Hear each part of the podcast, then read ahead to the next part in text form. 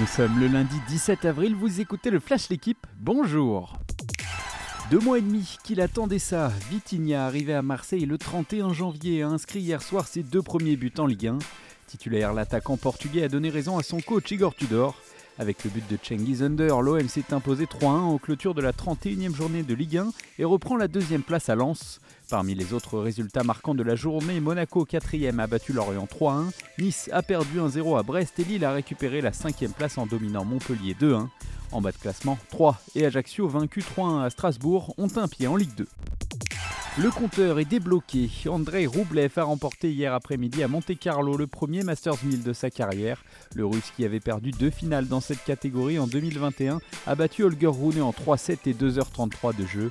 Après un match décousu, le jeune Danois peut nourrir des regrets puisqu'il a mené 4 jeux à 1 dans la dernière manche finalement perdu 7-5. À 25 ans, Roublev compte désormais 13 titres à son palmarès. Sans ses rivaux Vanderpool et Van Aert, qui d'autre que Tadej Pogacar pouvait remporter l'Amstel God Race? Deux semaines après son triomphe sur le Tour des Flandres, le Slovène a remporté hier la première des trois classiques ardennaises. Le leader de l'UAE Team Emirates a lâché son dernier compagnon d'échappée à 28 km de l'arrivée pour remporter l'Amstel pour la première fois de sa carrière. Pogacar en est désormais à 11 victoires en 17 jours de course depuis le début de la saison.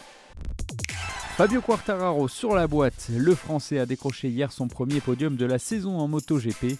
Au Grand Prix des Amériques à Austin, le pilote Yamaha, très bien parti au début de la course, a su profiter des erreurs de ses adversaires pour signer son troisième podium sur ses 11 dernières courses. L'Espagnol Alex Rins a franchi la ligne en premier devant Luca Marini.